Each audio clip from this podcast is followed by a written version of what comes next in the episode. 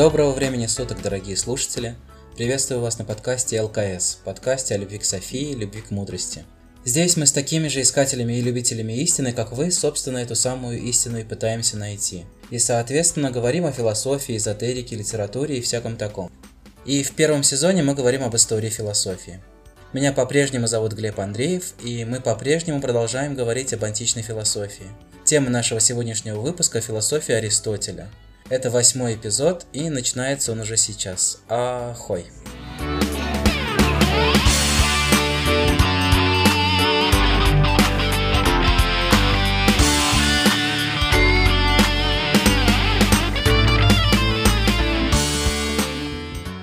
Друзья, с возвращением на ЛКС. Начать мне хотелось бы с извинений за то, что в прошлую субботу я прогулял и попросту не успел записать для вас сегодняшний выпуск. Мы с супругой были в отъезде, ездили в наш с ней родной город, но, как оказалось, дома стены совершенно не помогают сосредоточиться, а мелкие бытовые вопросы просто не оставляют шанса для уединенного творческого процесса по подготовке и записи простого подкаста. В общем, не хочется обещать, конечно, что такое больше не повторится – потому что наверняка еще будут темы, которые займут гораздо больше времени у меня на подготовку, да и отпуск никто не отменяет. Но, тем не менее, просто хочется заверить вас, дорогие слушатели, что новые выпуски будут выходить совершенно точно и железно, даже если и с небольшой задержкой, как сейчас. Таким образом, прошли очередные две недели нашей жизни в дивном новейшем мире. Этот самый новый мир вокруг меняется весьма стремительно, и мы сами меняемся вместе с ним – и мне, как всегда, очень приятно осознавать, что вас так интересует философия и любовь к мудрости. Спасибо за то, что вы остаетесь верными нашему подкасту и идете вместе с нами этим путем. Сегодня мы поговорим с вами о величайшем ученике Платона Аристотеле. И начнем, как всегда, с небольшого жизнеописания для начала, а потом плавно перейдем к основным аспектам его философии. Аристотель родился в греческом городе Стагире на территории Македонии в 384 году до нашей эры. В честь этого факта он получил прозвище Стагирит. Отец Аристотеля Никомах был врачом при дворе македонского царя Аминта III, и эта связь его отца с царским двором Македонии еще сыграет очень важную роль в его жизни. А также он был автором шести книг по медицине и сочинению по натурофилософии. Отец стал первым учителем Аристотеля, и, видимо, именно этот факт и обусловил дальнейший интерес Аристотеля к биологии – к сожалению, Аристотель рано лишился родителей, и когда ему исполнилось 17 лет, его опекун, муж старшей сестры Аристотеля, Проксен, отправил его в Афины получать высшее образование. И не абы куда, а уже в известную нам с вами Академию Платона, о которой мы подробно говорили в нашем прошлом выпуске. Таким образом, Аристотель стал философом в Академии Платона и одним из лучших его учеников. В Академии Аристотель провел ни много ни мало 20 лет и даже обзавелся впоследствии собственными учениками – Древнеримский писатель и философ Клавдий Элиан даже описывает некого рода конфликт, который возникал между учеником и учителем, когда Аристотель в отсутствие своего великого учителя совершал со своими последователями философские прогулки и беседы именно в тех же садах, в которых обучал и сам Платон, нанося таким образом оскорбления и как бы тесня своего учителя. Но и сам Платон был уже не так молод, и в 347 году до нашей эры он оставил этот мир – Многие думали, что Аристотель займет его место и возглавит Академию, но к тому времени Аристотель уже высказал несогласие с некоторыми работами Платона, например, теории идей, и это место ему не предложили. Вместо этого возглавить Академию предложили племяннику Платона, который разделял его взгляды. Упомянутый нами ранее американский философ и мистик Мэнли П. Холл так описывает данное событие. Цитата. «После его смерти, Платона, в школе произошел раскол, и значительная часть учеников перешла в Ликей, где ими руководил величайший ученик Платона Аристотель. Платон был великодушным человеком и отличался крупным телосложением, тогда как худой, угловатый и унылый Аристотель с великолепным, но критически настроенным умом был его противоположностью во всех отношениях. Платон всегда называл Аристотеля головой своей школы. Однажды, когда Аристотеля не было в классе, Платон обвел аудиторию взглядом и заметил, а где же интеллект? Платон восхищался Аристотелем и был слишком великодушным, чтобы выражать недовольство по поводу постоянных споров, которые затевал этот молодой человек. На протяжении первых 12 веков христианской эры Платон имел преобладающее влияние в философии христианских наций, так как его в общем признавали даже самые фанатичные религиозные общины. В XIII же веке на передний план выступил Аристотель и более 300 лет незаконно занимал это место, ранее принадлежавшее его учителю. На заре современной науки все еще сказывалось влияние аристотелевской мысли, но по мере того, как опыт обогащает человеческий разум, аргументация уступает место пониманию, и в свое время Платон вновь будет вызывать величайшее восхищение человечества. После смерти Платона власть Аристотеля усиливалась, доктрины Платона постепенно утрачивали влияние и в конце концов исчезли из Греции. И только в третьем веке нашей эры их возродили Александрийские неоплатоники. Конец цитаты. Ну вот такое неоднозначное и весьма предвзятое отношение у нашего с вами мистика Мэнли П. Холла по отношению к Аристотелю. Насколько оно оправдано, судить, конечно, только вам. После всего этого Аристотель решил отправиться учиться дальше, ну, коль скоро ему не предложили должности в академии. И его подход к изучению мира, конечно, разительно отличался от платоновского подхода. Если помните, есть такая замечательная фреска руки Рафаэля «Афинская школа», где образно и символично собраны различные философы того времени. А Платон и Аристотель стоят особняком от остальных, в самом центре картины. И, если помните, Платон рукой указывает наверх, а у Аристотеля рука направлена вниз или как бы параллельно земле. Эту картину мы специально разместили на обложке к этому выпуску. И это, конечно, очень и очень символично, потому что Платон верил в некий идеальный райский мир высших форм и идей, уподобляя материальный мир лишь жалкому отражению мира первичного. Аристотель же, напротив, стал больше практиком, эмпириком и биологом, как и его отец, впрочем. И в отличие от математика Платона, который оперировал абстракциями, Аристотелю куда интереснее были вполне конкретные вещи. Он собирал различные образцы растений и животных, которых он изучал, классифицировал и категоризировал их. Он считал, что все досократики мыслили слишком узко, упрощая вещи, что все произошло от стихии и тому подобное, в то время как Аристотель выделял четыре основные причины всего сущего. Первое, что выделял Аристотель, это материя, или материя материал, из чего все сделано. На этом и были в основном зациклены до Сократики, как он считал. Второе – это форма или структура, которую принимает материя. На этом, как ему казалось, был зациклен Платон. Далее – действующая причина – объяснение тому, с чего, собственно, все начинается, происходит и создается. И последнее – это назначение или конечная причина – цель и функция предмета. Каково конечное назначение всего? Аристотель считал, что каждое создание уникально, как снежинка. Это не различные копии одной идеи, как у Платона, а уникальные отдельные формы, неразрывно связанные с содержанием. Знаете, как Дмитрий Быков на этот счет говорит? Вот есть мыльный пузырь, и если у него не станет формы, ну, то есть, собственно, самого пузыря, то и содержание это, по сути, не останется. Совершенство же определяется тем, насколько хорошо кто-то или что-то выполняет свое конечное предназначение. В 338 году до нашей эры Аристотель отправился в Македонию и занялся обучением 13-летнего сына Филиппа II Александра Македонского. Однако само обучение не продлилось долго, и уже в 335 году до нашей эры Александр вынужден становиться царем и, соответственно, прерывает свое обучение. Позднее Александр Великий отвоюет и восстановит Стагир в честь своего учителя, а также большую часть известного на, на тот момент мира, включая и Афины, в которые Аристотель все же возвращается. Академия Платона, которую теперь возглавлял другой ученик знаменитого философа Ксенократ, по-прежнему оставалась главной школой в городе, но Аристотель решил основать свою школу на севере города и называет ее Ликей или Лицей. После смерти Александра Македонского в Афинах началось освободительное движение против македонского господства, и Аристотелю, который так и не стал полноправным гражданином Афин, выдвигают абсолютно сфабрикованные обвинения в неблагочестии, а по сути лишь за его великого македонского покровителя. Аристотель был вынужден покинуть Афины и бежать на остров Эвбея, родину своей матери, где он и прожил вплоть до своей смерти в 322 году до нашей эры. Теперь давайте поговорим немного о различных аспектах философии Аристотеля. И начнем мы с метафизики.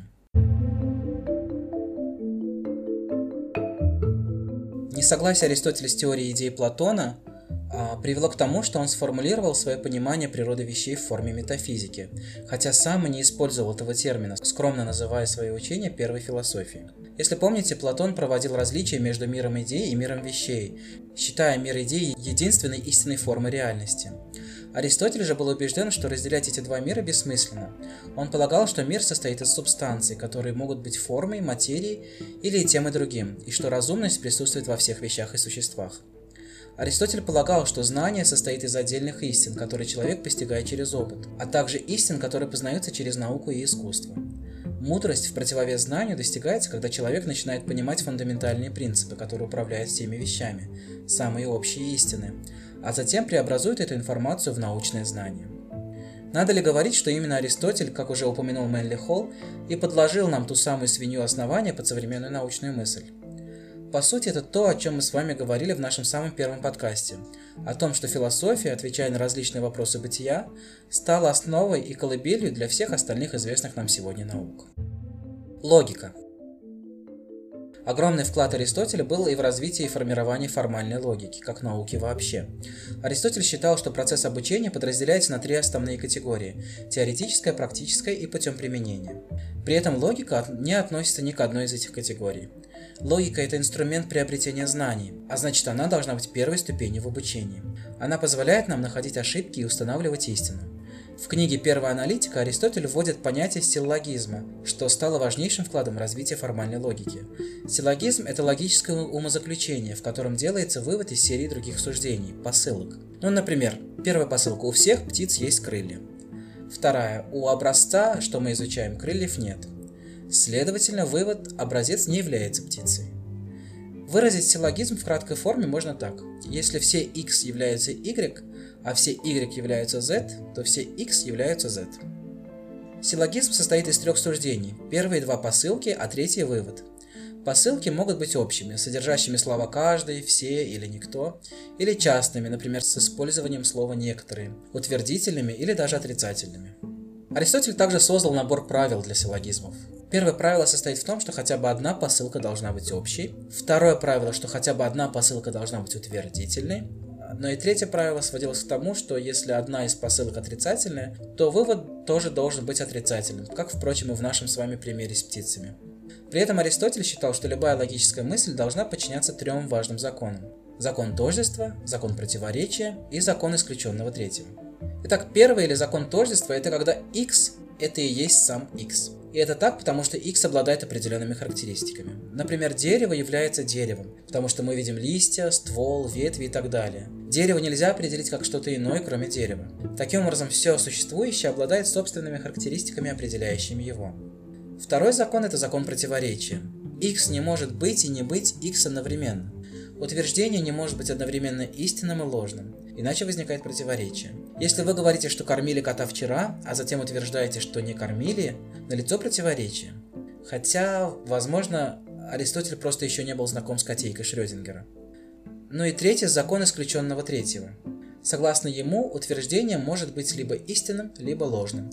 Третьего не дано. Если вы говорите, что у вас светлые волосы, это либо правда, либо ложь. Однако позже математики и философы, конечно, спорили и с этим законом. Пользуясь этими логическими законами, Аристотель написал труд «История животных», где им была показана иерархия мира, наличие простых форм, более сложных форм растений и животных. В биологических работах Аристотеля упомянуто и описано более 500 видов животных. Он анатомировал и изучал зародыши многих животных, исследовал развитие акулы, каракатицы. Философ выделял три момента жизни – вегетативный – рождение, питание, рост, чувственно-моторный – ощущение, вожделения и движения – и интеллектуальный – познание и выбор. Эти моменты соответствовали трем душам – вегетативный, чувственный и интеллектуальный. У растений есть только первое, у животных первая и вторая, а у людей все три. Политика. Размышлял Аристотель о политике, разделяя ее на три основные группы. Это власть одного, власть группы и власть всех. При этом каждую из групп он видел в совершенном и несовершенном виде – так, например, власть одного в совершенном виде представляла из себя монархию, а в несовершенном виде превращалась в тиранию. Власть группы в совершенном виде являла собой аристократию, а в несовершенном виде – олигархию. Власть всех в совершенном виде он называл политией, а в несовершенном виде – демократией. Полития, в отличие от демократии, является не крайней, а умеренной формой правления, считал Аристотель. Для участия в выборах необходимы были цензы, имущественные, образовательные и цен соседлости. Их смысл заключался в том, чтобы обеспечить участие в выборах ответственных граждан, а не охлосы или толпы, черни, думающие лишь о краткосрочных выгодах и подчиняющиеся своим страстям, а не разуму. Аристотель полагал, что человек, имеющий собственность, будет ответственным образом участвовать в выборах, так как заботится о сохранении своей собственности. А это возможно только при разумном и ответственном управлении государством. Также Аристотель считал, что гражданин должен участвовать в управлении государством, нести определенную ответственность за решение государства. В то же время Аристотель считал нормальным и рабство. О его отношении к женщинам я уже корректно умолчал, когда мы с вами говорили о его классификации видов. Аристотель считал, что в рабах оказываются только те, кто этого заслуживает, кто может быть только живым орудием труда. В его представлении рабы – это варвары, отличающиеся от господ приспособленностью к грубому физическому труду. Раб является одушевленным инструментом, говорящим орудием. Хотя, конечно же, его отношение к рабству, как и к женщинам, было закономерным для того времени. В условиях рабовладельческого общества даже наиболее передовые мыслители могли относиться к рабству как к явлению привычному и обыденному. Аристотель, конечно, пытался ответить на многие важные вопросы. Ну, например, для чего существует искусство? А, и отвечая на него, Аристотель написал целое руководство о том, как писать пьесы, поэтика, вводя понятие поворотных точек. Перипетия – это когда все резко меняется к худшему, а также анагноризис или узнавание, когда что-то тайное внезапно становится явным. Как вы понимаете, в дальнейшем это послужило основой для всей литературы, драматургии и кинопроизводства Запада, каким мы его знаем и по сей день. На вопрос же, зачем людям вообще нужно было смотреть эти самые трагедии, наиболее популярный на тот момент жанр, Аристотель отвечал, что смотреть и читать их нужно как минимум для катарсиса, очищения вашего духа посредством душевных переживаний. Само слово «катарсис» с греческого так и переводится – возвышение, очищение и оздоровление. Поэтому и назначение искусства в том, чтобы всеобщие истины глубоко отпечатались в наших умах и сердцах.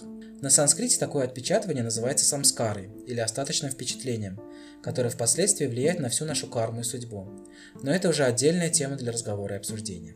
Или, к примеру, Аристотель задавался вопросом, для чего нужна дружба, и выделял три основных типа дружбы. Первый тип – это когда наша дружба основана на взаимном удовольствии. Второй тип дружбы – это стратегическая или взаимовыгодная дружба.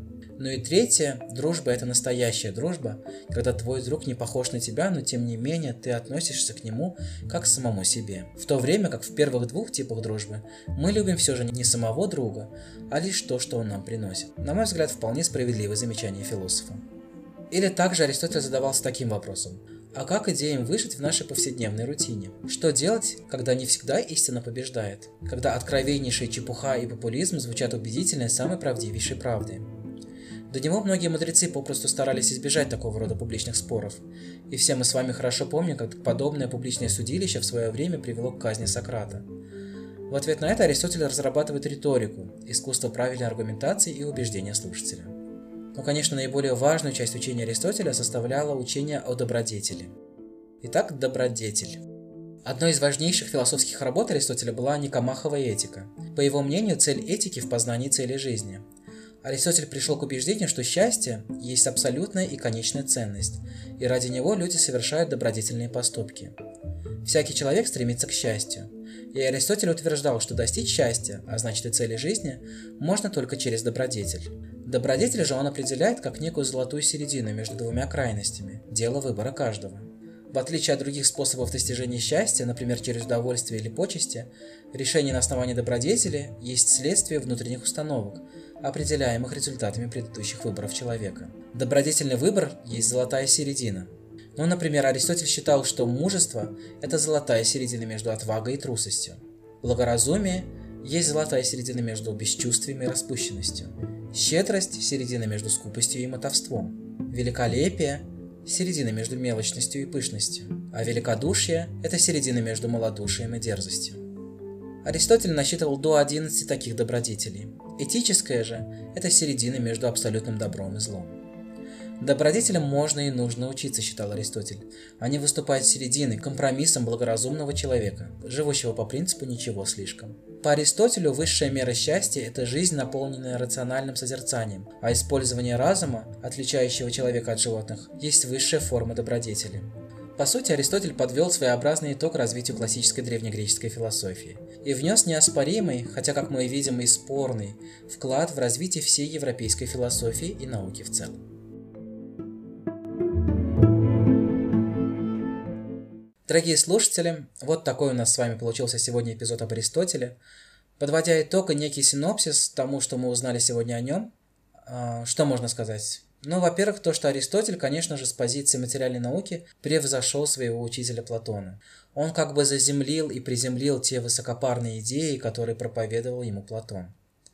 Будучи сам сыном вполне конкретного биолога и человека, вращающегося в царских кругах Македонии, Аристотель умело адаптировал высокие идеи на земной лад, став родоначальником целого ряда наук, таких как риторика, логика, биология и так далее. На мой взгляд, отчасти это был классический такой конфликт ученика и учителя, в котором не было ни победителя, ни проигравшей стороны. Но было то самое разделение, как на фреске у Рафаэля, на людей, взглядом ориентированных к небесам, и людей, смотрящих как минимум параллельно Земле, никак не выше, и заставляющих при этом мир вокруг улучшаться, эволюционировать и становиться лучше. К слову говоря, об этом же самом разделении людей, мне кажется, говорит и Дмитрий Быков в одном из своих интервью, на которое мы с вами сегодня уже ссылались, говоря о примере э, единства формы и содержания. Ну, помните тут пример про мыльные пузыри. На этом у меня, пожалуй, все, и дальше нас с вами ждет рубрика «Пофилософствуйте на это». Друзья, сегодня мы начнем с того, что ответим на вопрос предыдущего выпуска. Если помните, вопрос тогда был следующий. Как связаны были три уровня мироздания Платона с тремя состояниями бодрствования в ведической традиции? И ответ будет таким. Измерение богов Платона на санскрите называется сушупти, или глубокий сон. Это тот мир, в котором живут ведические девасы, или некие полубоги. Далее идет измерение героев и мудрецов Платона, которое на санскрите соответствует состоянию свапна, или сон со сновидениями, который является обителю Риши, или тоже мудрецов, как переводится с санскрита. Ну и третье измерение людей по Платону на санскрите имело название джигрит, или бодрствующее состояние, которое представляет собой собственно мир людей. Вот как-то так. А теперь вопрос на следующую неделю. Мы сегодня часто говорили, что Аристотель предвосхитил становление западной классической науки. А как вы считаете, существует ли связь Аристотеля с квантовой теорией и механикой? Как всегда, свои ответы присылайте нам в комментариях или на электронную почту по адресу brotherandcrafts.inbox.ru, который указан в описании. Дорогие слушатели, спасибо, что были с нами сегодня. Пожалуйста, берегите себя и окружающих. Помните, что любой кризис – это всегда возможность для роста и самосовершенствования. Поэтому меняйтесь к лучшему изнутри, становитесь светлее и мудрее. Если для этого вам помогает чтение, читайте хорошие книжки – изучайте логику, любите истину и не забывайте слушать подкасты ЛКС на удобной для вас подкастовой платформе. Всем золотой середины Аристотеля, всем ахой!